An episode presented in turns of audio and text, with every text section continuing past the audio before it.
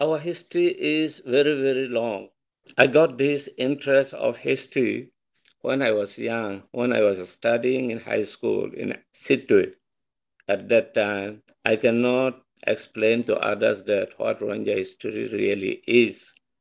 Then I came to the university. There, occasionally, I tried to learn about Rohingya history. As still, I'm not clear in my understanding what Rohingya history really is.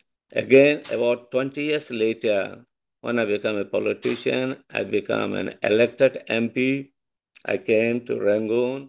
I tried to study. I frequently visit libraries. I got more knowledge about Rohingya history. I have a clear understanding of Rohingya history. So I have decided to write this book, Rohingya History, Reality, devoid of myth. That means there is no any myth. I wrote it in Insein jail. In Insein, you cannot keep pen and papers with you. If you make friendship with the jail jailers, you can get ball pen. No paper, what you can do. But you can bring in tissue papers. Uh, I wrote it on tissues. Whole complete history was on toilet paper. Then it was a very big risk to take it out of the jail. One of my sister who used to see me at Insein jail, I told her I want to give her the tissue papers can you take it and take away it out of the jail? She said, Why not? I can. I have tried for nearly one year to publish it.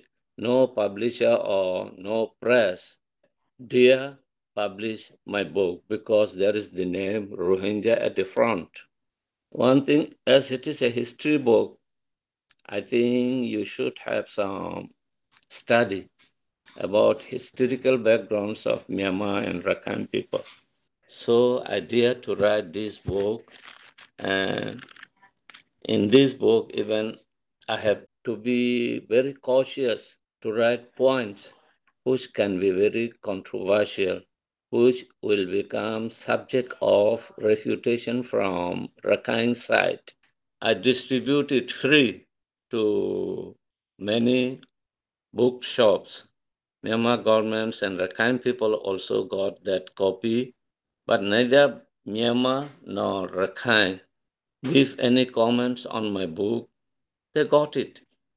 They did not contact with me to criticize or to refute the facts I have put here.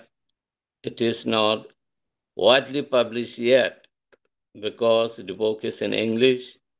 In Myanmar, very limited person have knowledge of English language. So very few people take interest to read it. That's why I took the help of my daughter to put it online. She said she put it on Amazon. So I don't know how many people have read it.